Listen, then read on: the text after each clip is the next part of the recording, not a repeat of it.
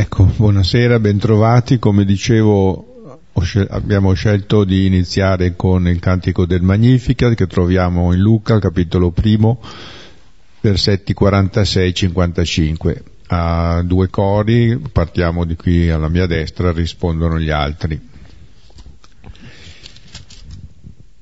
Nel nome del Padre, del Figlio e dello Spirito Santo. Ah. Allora Maria disse: l'anima mia magnifica il Signore, e il mio spirito esulta in Dio, mio Salvatore, perché ha guardato l'umiltà della sua serva. D'ora in poi tutte le generazioni mi chiameranno beata. Grandi cose ha fatto in me l'Onnipotente, e santo è il suo nome. Di generazione in generazione la sua misericordia si stende su quelli che lo temono. Ha spiegato la potenza del suo braccio, ha disperso i superbi nei pensieri del loro cuore. Ha rovesciato i potenti dai troni, ha innalzato gli umili. Ha ricolmato di beni gli affamati, ha rimandato a mani vuote i ricchi. Ha soccorso Israele il suo servo, ricordandosi della sua misericordia, come aveva promesso ai nostri padri, ad Abramo e alla sua discendenza per sempre. Gloria al Padre, al Figlio e allo Spirito Santo, come era nel principio, ora e, ora e sempre, sempre, nei, nei secoli, secoli dei secoli. secoli. Amen. Ecco, questo Cantico di Maria ci dice, ecco, da quale prospettiva Maria, ecco, secondo la parola che ha accolto, guarda il mondo, la propria storia, la storia del mondo, e anche la prospettiva eh, che Gesù eh, vuole che i suoi discepoli anche abbiano, loro che stanno imparando, ecco, da Gesù. Quindi questa visione del mondo, dell'assenso della storia, è un punto di vista capovolto rispetto ai criteri della sapienza del mondo e ai poteri del mondo, e ci aiuta a capire cosa sta pensando Gesù, cosa gli sta a cuore in, questo, in queste parole che poi commenteremo, quando dice ai suoi appunto di stare attenti agli scribi e poi indica una povera vedova. Ecco, da queste, in queste sue parole dobbiamo, ecco, prendere il suo insegnamento e eh, già intravediamo, in base a queste cose che dice, quello che capiterà nei giorni successivi, che sono i giorni appunto della Settimana Santa. Questo Cantico di Maria è un compendio della storia della salvezza, che è un frutto dell'ascolto di fede che svela il senso della creazione della storia. Questa azione di Dio contrappunto di quella umana, che fa tutto il contrario perché è ingannata dal tentatore eh, che falsifica, ecco, l'identità di Dio e le sue intenzioni. E vedendo un po' più da vicino, scorrendo questi versetti, ecco, Maria dice magnifica, cioè grandifica, fa grande, fa grande Dio, ecco, capace Eh, di dare la vita e di vincere ogni male, e si scopre, ecco, come riempita di Lui, e questo avviene non per un particolare merito, per una particolare capacità, ma questo avviene in lei e in ogni credente nella misura in cui si cede il posto a questa grandezza di Dio, che poi vediamo è qualcosa di piccolo, di umile. E questo accogliere la grandezza di Dio è la nostra verità. Di, da, di qui la gioia, l'esultanza, ecco, che anche eh, Maria eh, dichiara: si compiace del donatore, del Salvatore, che ha guardato a questa piccolezza e ha riempito questo vuoto, possiamo dire. E ci sono poi, dal versetto cinquantuno cinquantaquattro, sette azioni di Dio che riecheggiano le beatitudini. C'è un, un biblista, Gesù Schöckel, il quale, studioso eh, appunto dell'Istituto Biblico, che eh, ha studiato anche la poetica, ecco, eh, la ritmica dei testi biblici, e a proposito di questo Cantico di Maria dice che la melodia, la melodia è quella delle beatitudini, che si riscontra anche il ritmo delle beatitudini. Allora, eh, queste azioni di Dio servono a raddrizzare le deviazioni dell'uomo e sono dette al passato, ha disperso, ha innalzato, ha spiegato, ma non per dire che sia finito, ma perché per riaffermare che ha agito così e ancora agisce così. E dice che ha disperso i superbi nei pensieri del loro cuore, cioè smonta Gesù, Dio smonta Gesù attraverso le false idee su di lui, e soprattutto quel fatto che l'uomo fa se stesso Dio, trovandosi poi perduto naturalmente. Poi parla di, di fame, di fame e eh, di sazietà. L'affamato verrà saziato. E poi anche chi è sazio diventa affamato, ma questa fame, eh, c'è una fame insanabile, ecco, che è la fame di Dio, di cui soffrono anche coloro che sono sazi di beni. Quindi c'è questo venire incontro, questo, eh, non, eh, questo sottolineare che non, è, non sono i beni che saziano, e nello stesso tempo appunto di offrire questa, eh, questo nutrimento. Poi dice che ha appunto svuotato, ma poi ha colmato, anche colma l'esperienza di coloro che hanno fallito con le loro pretese egoistiche. Svuota eh, ecco, le mani delle persone perché possano tendersi per accogliere il dono. E appunto poi alla fine dice: come aveva promesso ai nostri padri, è la promessa fatta ad Abramo. Quindi Maria, ciò che si compie in Maria è quella stessa cosa che, ecco, venne promessa ad Abramo, vede realizzata in sé tutta la storia della salvezza. Con questo sguardo che il Magnificat ci presenta, è un po' il tema centrale anche del brano di oggi. Sono alcuni versetti, quelli che concludono il capitolo ventesimo e quelli che aprono il capitolo ventunesimo. Luca venti, quarantacinque fino a ventuno, quattro. Un brano che è collocato ancora al Tempio.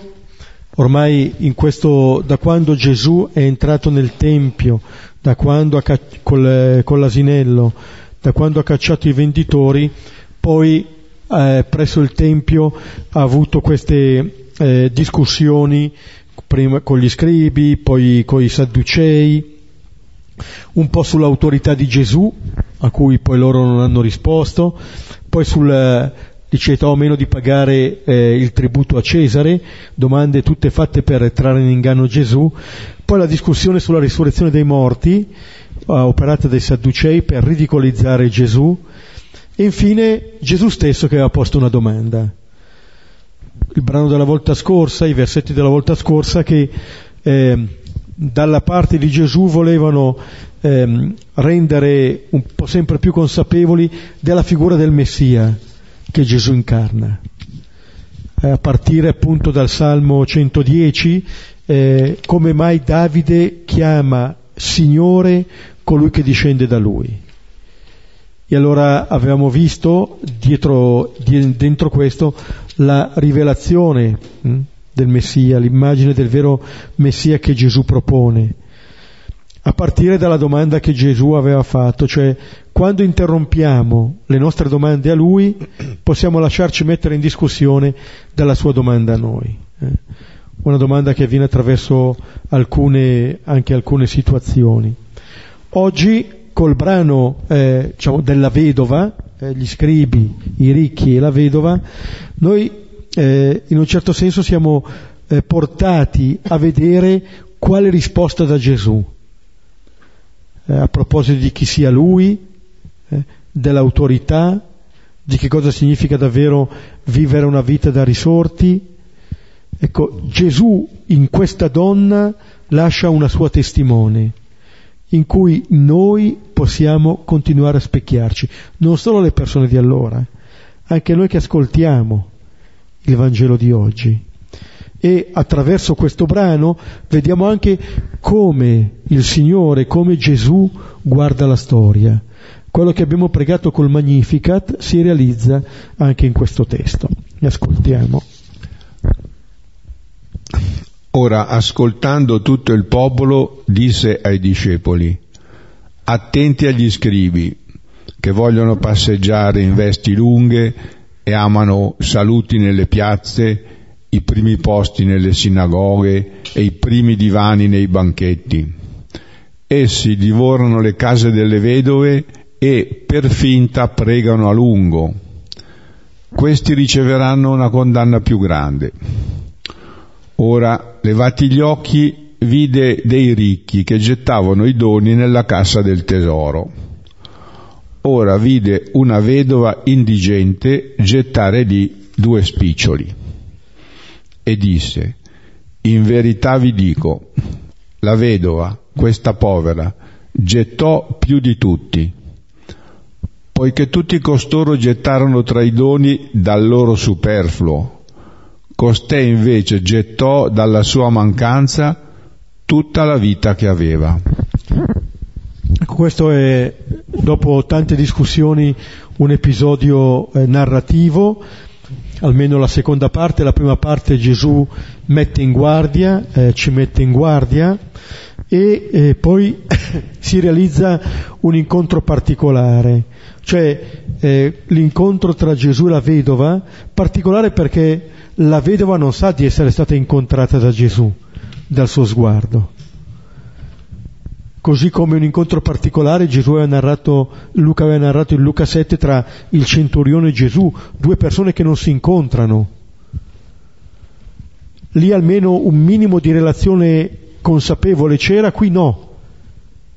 La vedova non sa, non saprà di essere stata vista.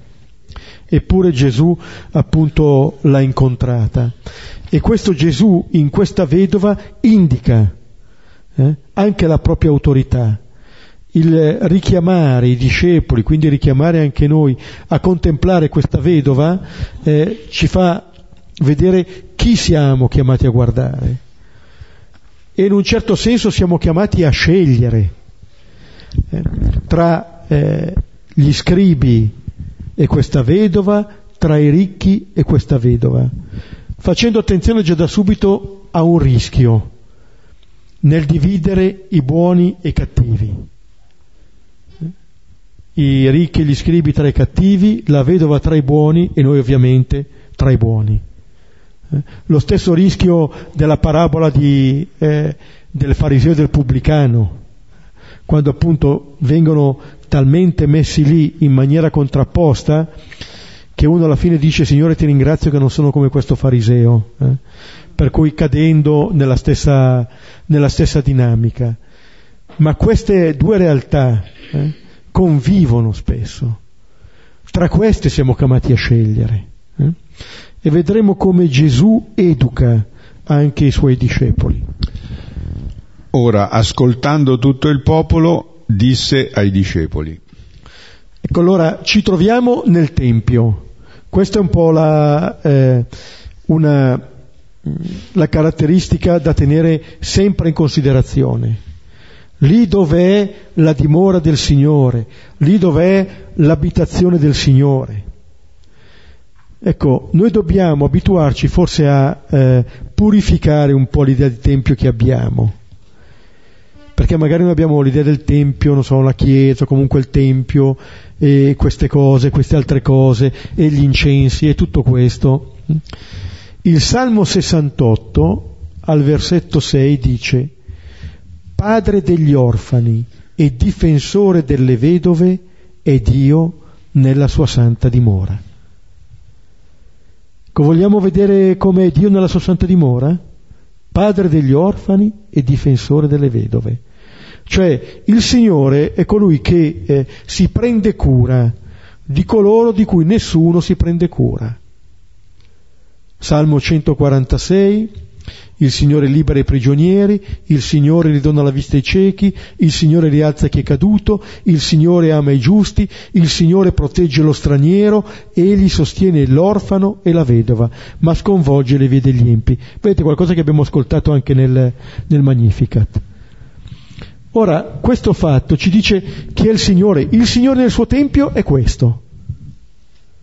Non è qualcuno che è imprigionato lì, è uno che nella sua dimora fa queste cose, si prende cura eh, di queste persone. Per questo Gesù ha scacciato i venditori, per questo Gesù ha purificato, come diciamo, il Tempio. Lo ha purificato dalle false immagini di Dio che noi abbiamo. Un Dio che giustifica quello che facciamo noi, in genere che giustifica le nostre nefandezze. E invece Dio nella sua santa dimora è questo Dio qui. E nel Tempio il popolo sta ascoltando. Ora Luca eh, da sempre ha posto l'importanza di questo ascolto. Se tornate al capitolo ottavo, quando parla della parabola del seminatore, eh, ma anche eh, al, al capitolo sesto, dove il, dopo il discorso della pianura, chi ascolta queste mie parole le mette in pratica. Cioè c'è un ascolto che vuol dire un fidarsi e un affidarsi a questa parola. Questo è l'ascolto che il Signore desidera, questo è il vero ascolto. Altrimenti si può sempre ascoltare e costruire la casa sulla sabbia, cioè non fidarci della parola.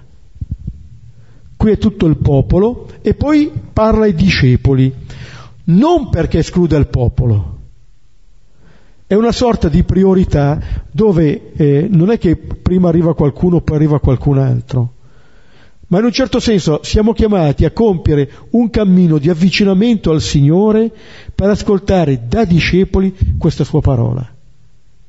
Cioè da persone che desiderano, in un certo senso, eh, compiere la sua parola, cosa che farà la vedova. La vedova non sappiamo se conosca Gesù, probabilmente no, ma vive eh, di questo.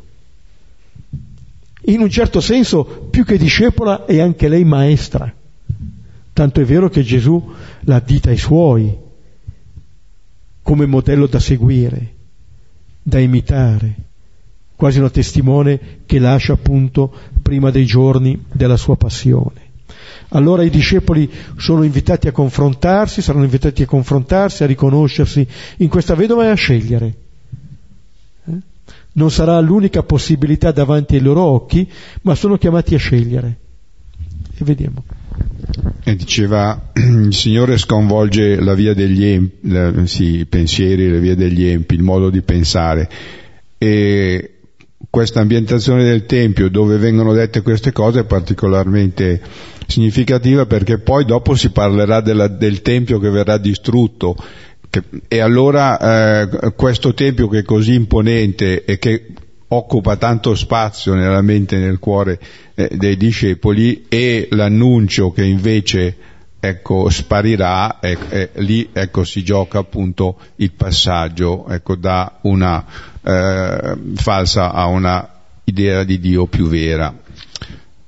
Attenti agli scribi che vogliono passeggiare in vesti lunghe e amano saluti sulle piazze e i primi posti nelle sinagoghe e i primi divani nei banchetti. E si divorano le case delle vedove e per finta pregano a lungo, questi riceveranno una condanna più grande. Ecco, qui c'è una messa in guardia ai discepoli. Allora, già questo ci dice, se mette in guardia i discepoli, ehm, non è come dire evitate di frequentare gli scribi, ma evitate di vivere da scribi. Eh? Qui è una sorta di malattia della fede, della religiosità, e vedremo eh, non così lontana. Però prima ancora di questo colpisce che eh, dicendo attenti agli scribi eh, si metta in, eh, in guardia da queste persone, perché poco prima, quando c'era stata la discussione dei Sadducei con Gesù, alla fine erano intervenuti alcuni scribi a dire: «Maestro, hai parlato bene». A differenza dei Sadducei, gli scribi erano intervenuti eh, riconoscendo Gesù che aveva parlato bene. Allora, mentre prima hanno parlato bene, adesso eh, gli scribi vengono messi sotto questa luce. Questo ci, eh, ci dice varie cose, almeno due, eh, che ci sono luci e ombre in tutti, anche negli scribi. Come c'è stata la luce prima, quando hanno riconosciuto le buone parole che ha detto Gesù, adesso però vengono eh, messi sotto questo sguardo su cui fare attenzione. La secondo, il secondo aspetto è che eh, siamo chiamati a essere vigilanti su noi stessi. Non dobbiamo mai dare nulla per scontato. Non perché abbiamo detto a Gesù una volta «hai parlato bene» saremo sempre in sintonia con questo Gesù. Mai eh, è scontata la nostra sequela, il nostro affidarci a Lui. Di per sé anche in capitoli precedenti, per esempio al capitolo undicesimo, Gesù aveva messo in guardia.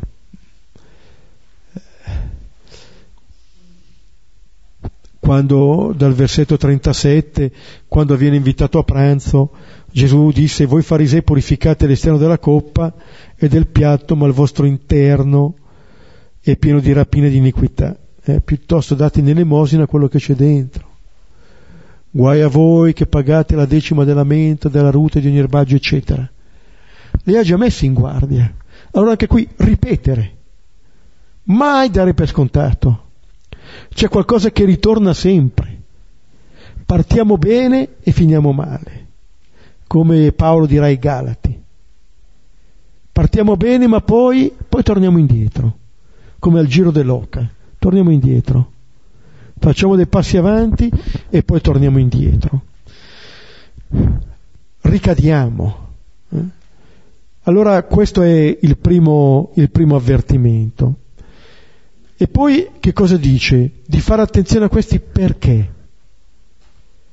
E allora elenca una serie di cose: passeggiare in vesti lunghe, amare i saluti sulle piazze, i primi posti nelle sinagoghe, i primi divani dei banchetti.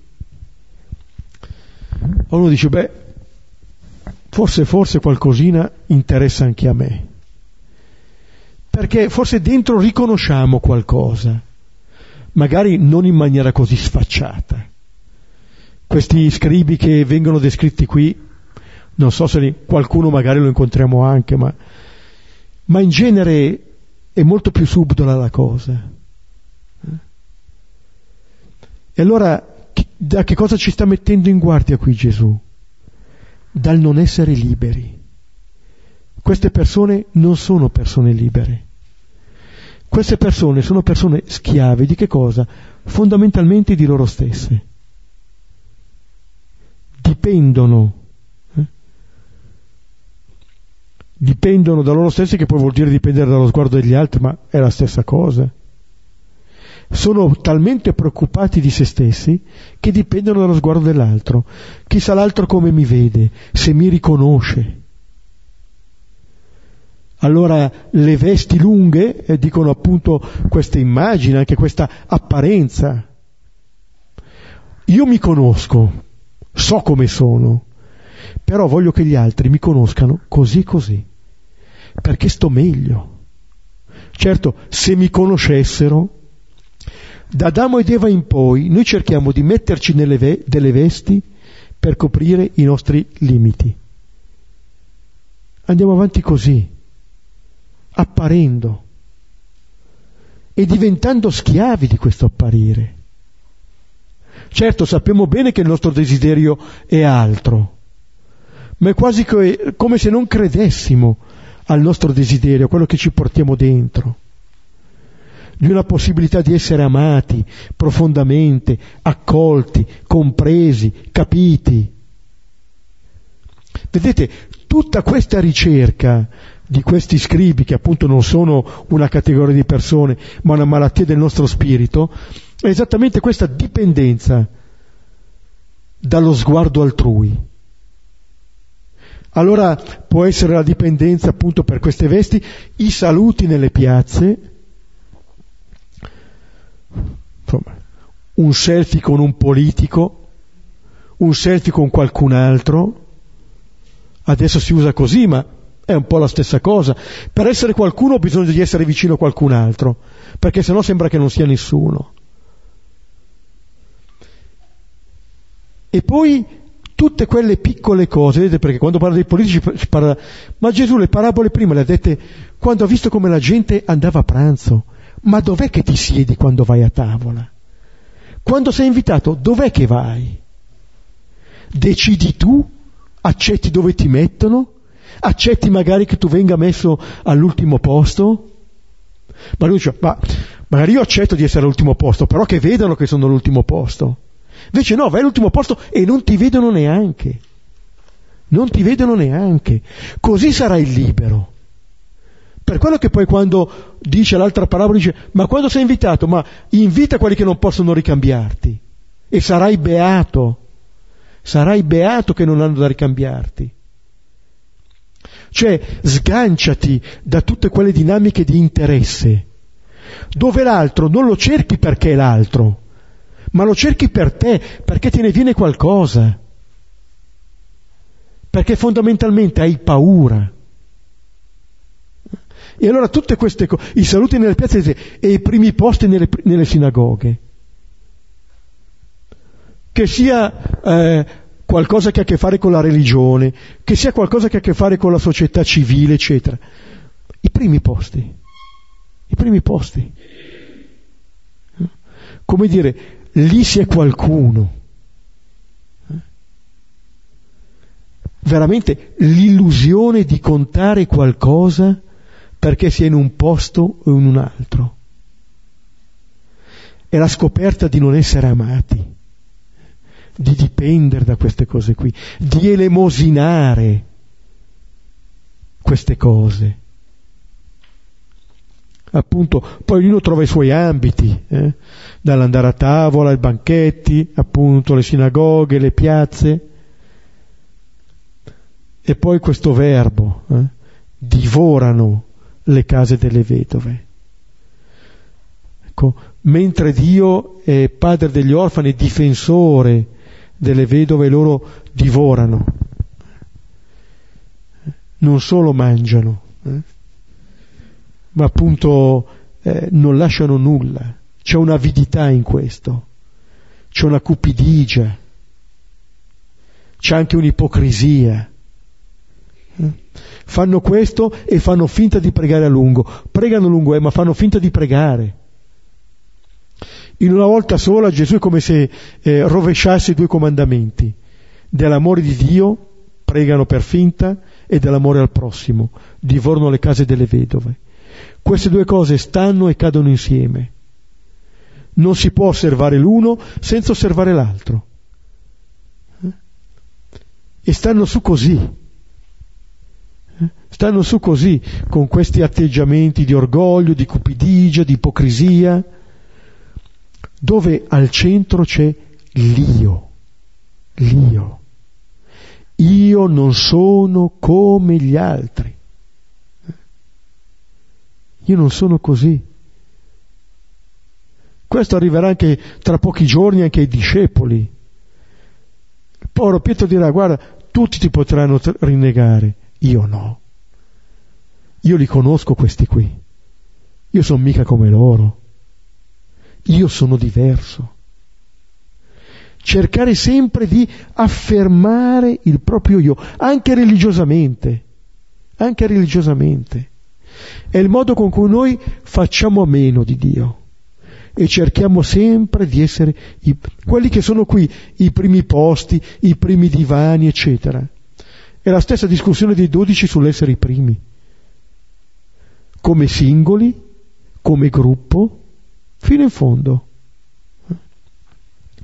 Paolo dirà a Timoteo, scriverà a Timoteo, che Gesù è venuto per salvare i peccatori, di questo il primo sono io. Vedete, ci è andata male, sia nel bene sia nel male. Arriviamo sempre secondi, eh?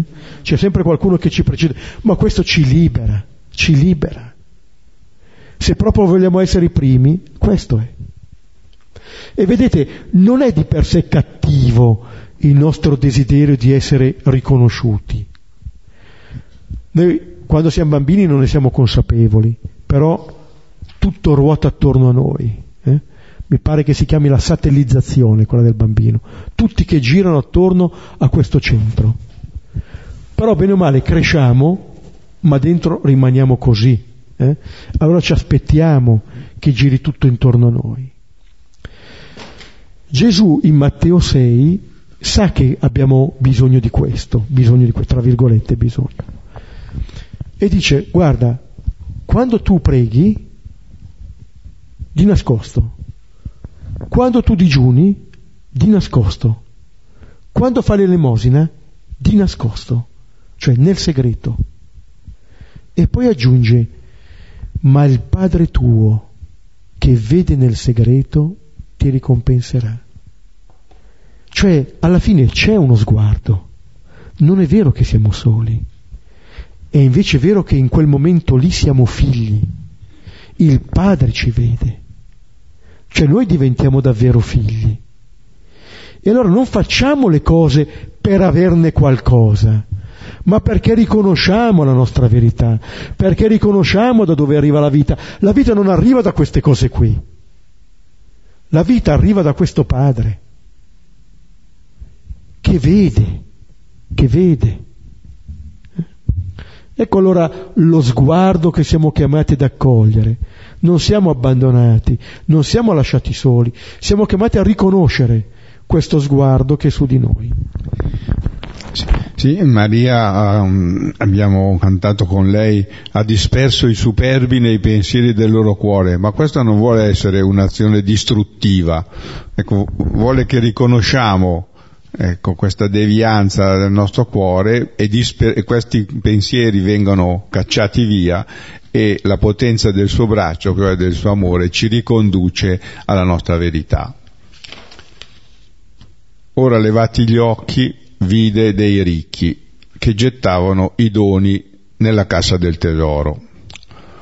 Ora vide una vedova indigente gettare lì due spiccioli. Ecco, una cosa ancora sul versetto precedente, quando Gesù dice questi riceveranno una condanna più grande, questa parola condanna tornerà nella passione di Gesù ad indicare la morte di Gesù,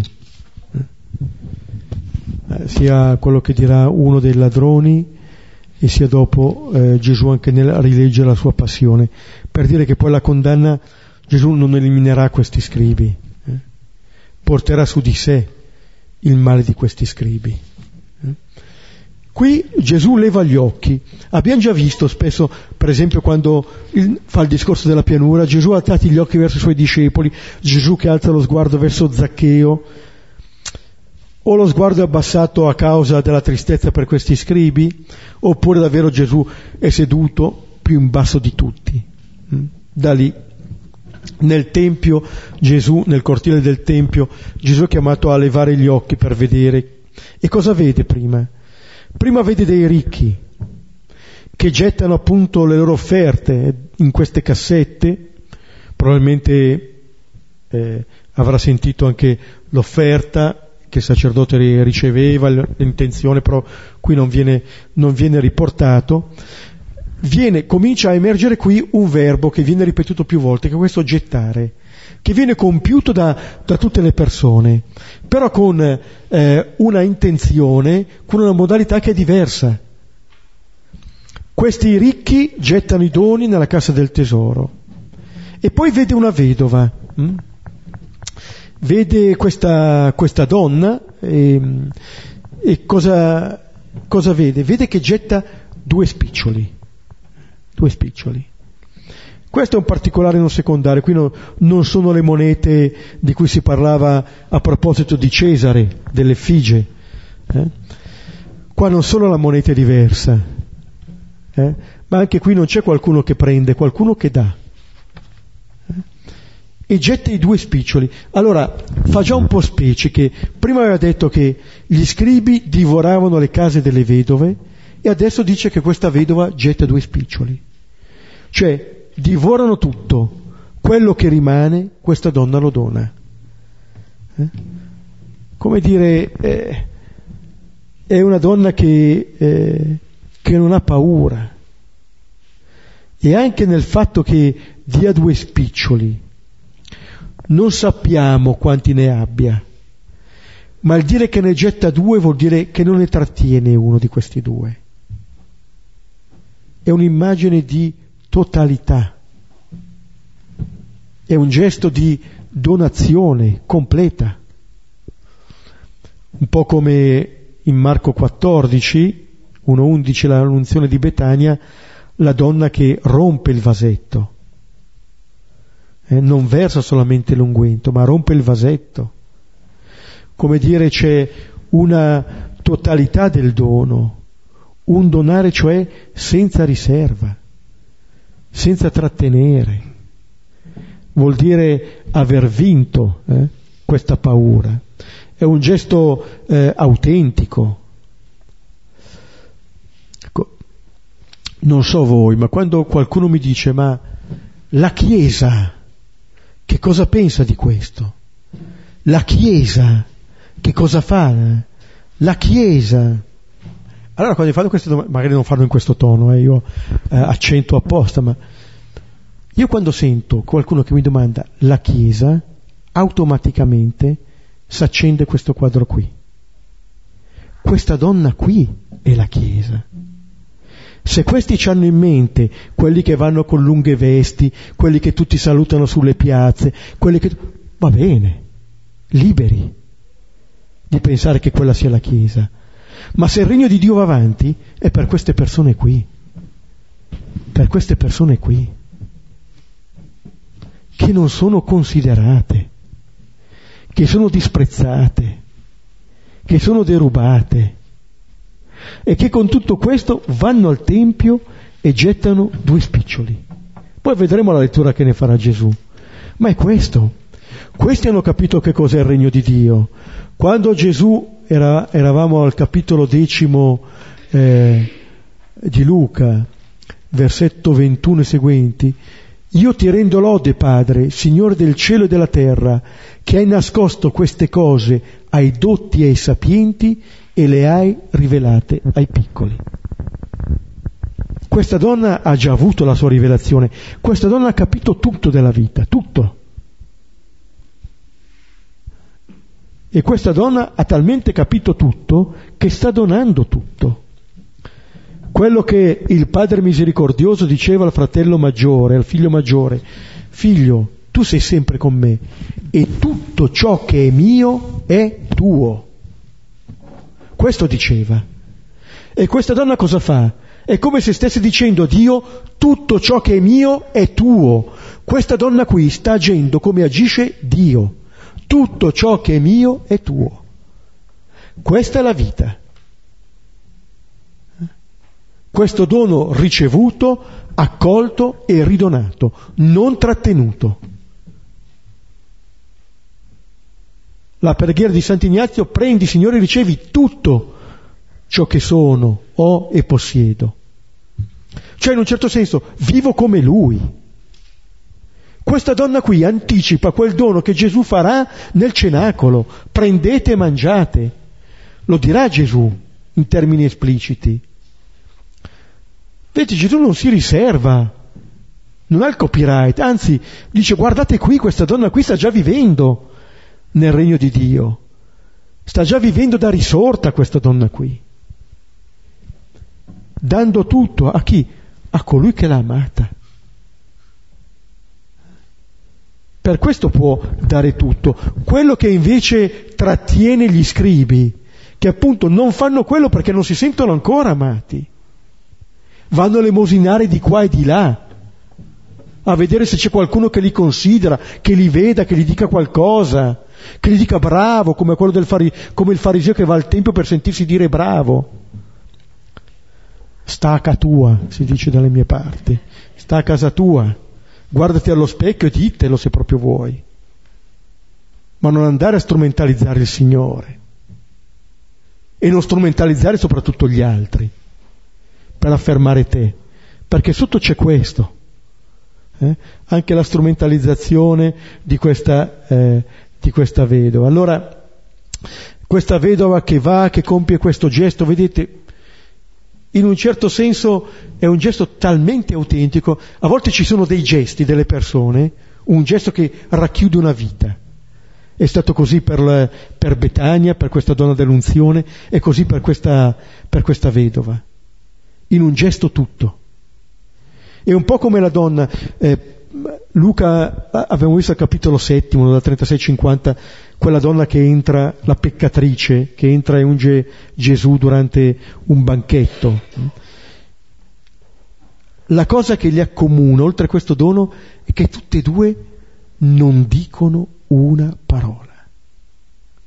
Loro sono la parola. Chi ascolta questa mia parola e la mette in pratica.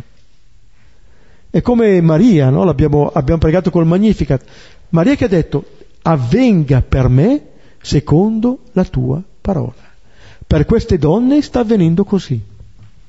La parola loro la attuano. Non dicono nulla, la vivono.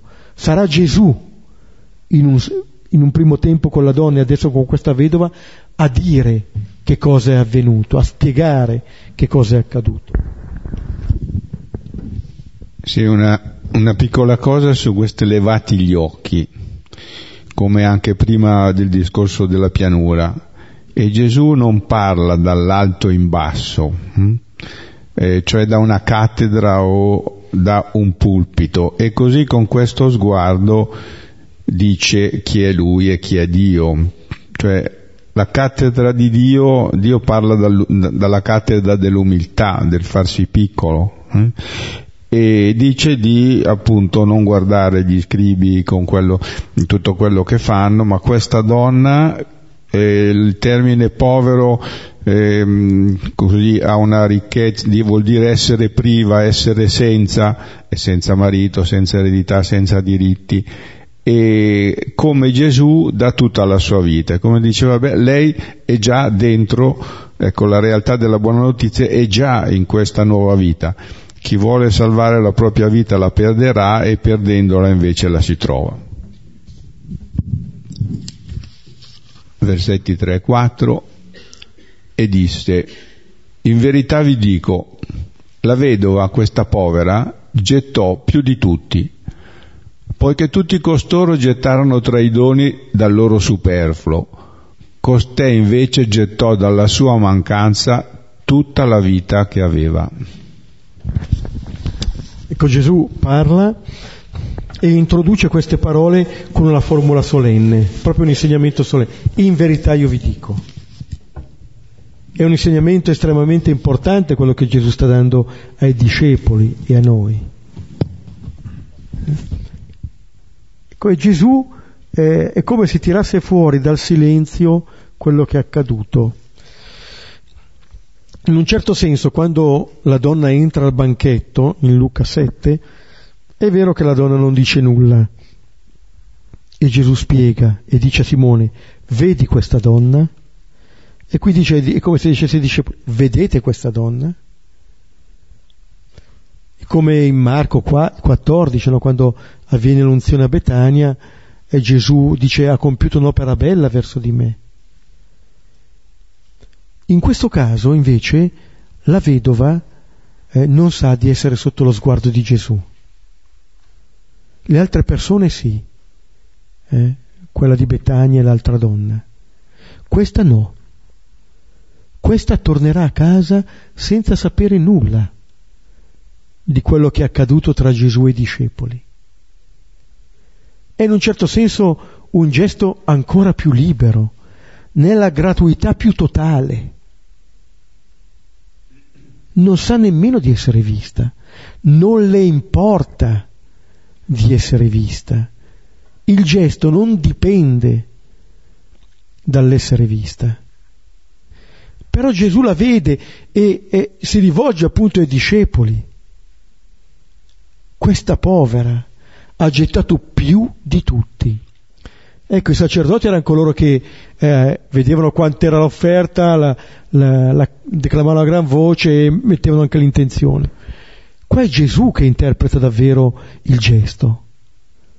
Che cos'è il più? Che cos'è il meno? Non quello che appare. Questo ci dice mai giudicare, perché noi vediamo solamente quello che appare. Non sappiamo nulla. Non sappiamo nulla del cuore delle persone, della vita delle persone, che cosa si portano dentro. L'uomo guarda l'apparenza, dice Dio a Samuele. È il Signore che guarda il cuore. Ecco, non sappi la tua destra cosa fa la sinistra, non sappi la tua sinistra cosa fa la tua destra, cioè nemmeno tu devi giudicare te stesso. Libero. Allora, per Gesù è questa donna che ha gettato più di tutti. Vedete, questi sono i criteri che, eh, che Gesù pone davanti agli occhi. Perché tutti hanno gettato dal loro superfluo, questo ha dato tutto. Cioè, l'offerta da dove la vedi? Da quello che ti rimane. Se vai a casa e c'hai ancora tutto... Se vai a casa e non c'hai più niente, vuol dire che hai dato te stesso. Vuol dire che sei diventato davvero a immagine del tuo Signore. E hai dato tutto a partire da che cosa? Dalla tua mancanza. Dalla tua mancanza. Cioè tu riesci da quello che in un certo senso non hai a dare tutto, a consegnare tutto, a essere come Dio. Questo significa dare tutto. Questo significa il Vangelo. Questo è il Vangelo. Eh, citavo appunto nell'unzione di Betania, secondo Marco, Gesù dirà che quello che ha compiuto questa donna sarà ricordato ovunque sarà annunciato il Vangelo. Non quello che ha compiuto Gesù, quello che ha compiuto quella donna. Cioè il Vangelo è ogni atto che io compio in piena gratuità, in una reciprocità di amore con il Signore, in cui gli riesco a dare quello che ho, in questo gesto di riconsegna. Questa donna va a donare al Tempio. Ecco, questo è il modo di vivere della vera discepola, che qui si fa anche maestro, che viene appunto indicata da Gesù. Questa povera, questa vedova qui, guardate lei. Allora è come se Gesù ci avesse messo all'inizio in guardia da coloro che amano farsi guardare e ci indicasse coloro che passano via nell'anonimato più completo. Non sappiamo il nome di questa. Appare e poi scompare di nuovo, ma non è sfuggita allo sguardo del Signore. Questo è il modo di guardare il Signore. Questo è quello che abbiamo pregato all'inizio col Magnificat.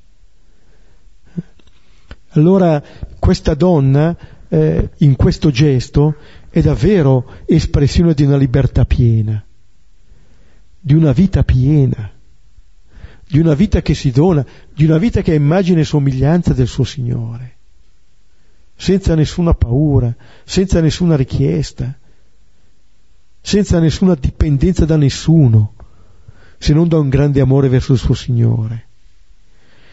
E allora, descrivendo eh, questa vedova, è come se Gesù avesse risposto alle domande che gli hanno fatto prima e alle domande che lui stesso aveva posto, dove appunto in tutti i casi la risposta non è teorica, ma in questa persona qui. La risposta la vedete in questa e in quel Messia che Gesù tra poco rivelerà con la sua passione, morte e risurrezione, dando se stesso, donandosi fino alla fine. E se questa donna sarà appunto l'immagine di colei che si consegna pienamente nelle mani del suo Signore, Gesù nella sua passione sarà l'immagine del nostro Signore che si consegna senza riserve nelle nostre mani. Ci fermiamo qui, rileggiamo i versetti e condividiamo.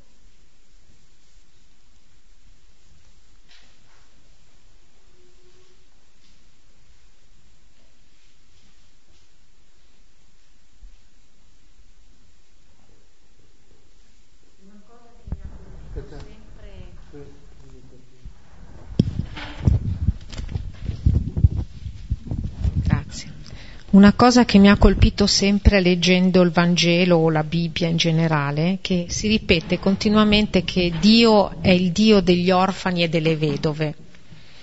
E questo mi ha fatto pensare sempre molto a queste persone dentro una famiglia. Una vedova, quando ha perso il marito, ha perso un grande pezzo di sé. È una persona estremamente incompleta. E la completa l'amore del Signore, come del resto gli orfani, nel momento in cui perdono i genitori sono delle persone estremamente incomplete. La famiglia è completa quando c'è un amore che circola tra dei genitori, tra un marito, tra una moglie, tra dei figli e i propri genitori. E quando ci sono degli orfani o ci sono delle vedove c'è un grande pezzo che manca, ci si sente a metà. Ecco, il Signore è colui che completa questa metà con il suo grande amore e, e viene incontro a questa grande mancanza, a questo grande vuoto d'amore che queste persone provano. Mi è sempre piaciuto eh, vedere proprio queste persone come completate dall'amore del Signore. E quindi io prego perché il Signore completi ciascuno di noi con il suo amore laddove ci sentiamo vuoti.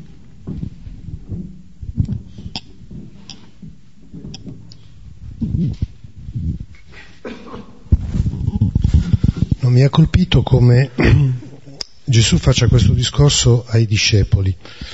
Cioè è come se eh, volesse dire ai discepoli che, insomma, passiamo un po' il termine, sarebbero i futuri uomini di fede o i futuri uomini di chiesa, di non diventare come gli scribi che sono gli attuali uomini di fede o gli attuali uomini di chiesa, e cioè quindi di evitare questo formalismo.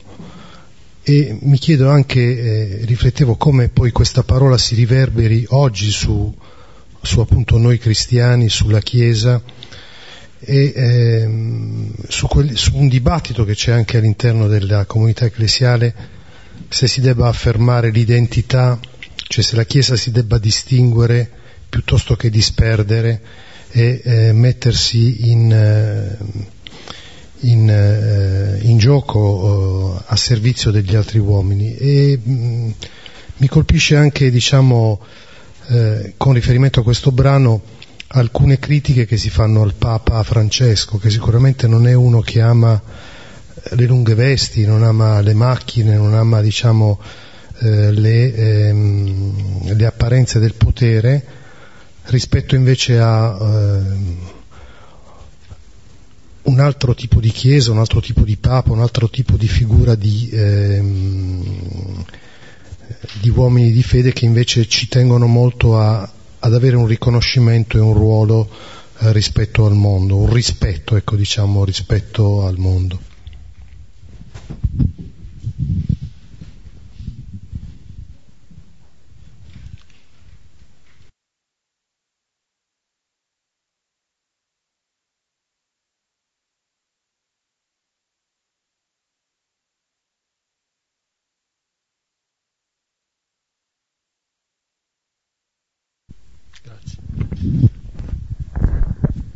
Per fortuna anche lui è sempre lì, non molla, fin quando ha molta pazienza. C'è uno delle, dei saluti nell'Eucaristia che dice: il Signore che guida i nostri cuori nell'amore e nella pazienza di Cristo sia con voi. Le due cose stanno assieme, cioè, come dire, il, ma appunto eh, sa bene il Signore, eh?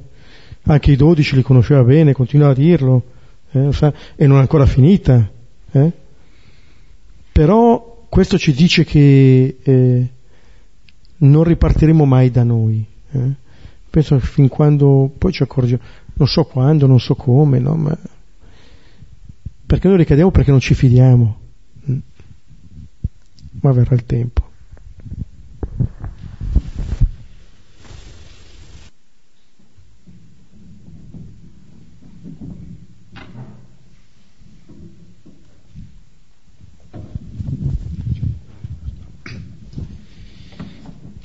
Concludiamo con la preghiera che il Signore ci ha insegnato.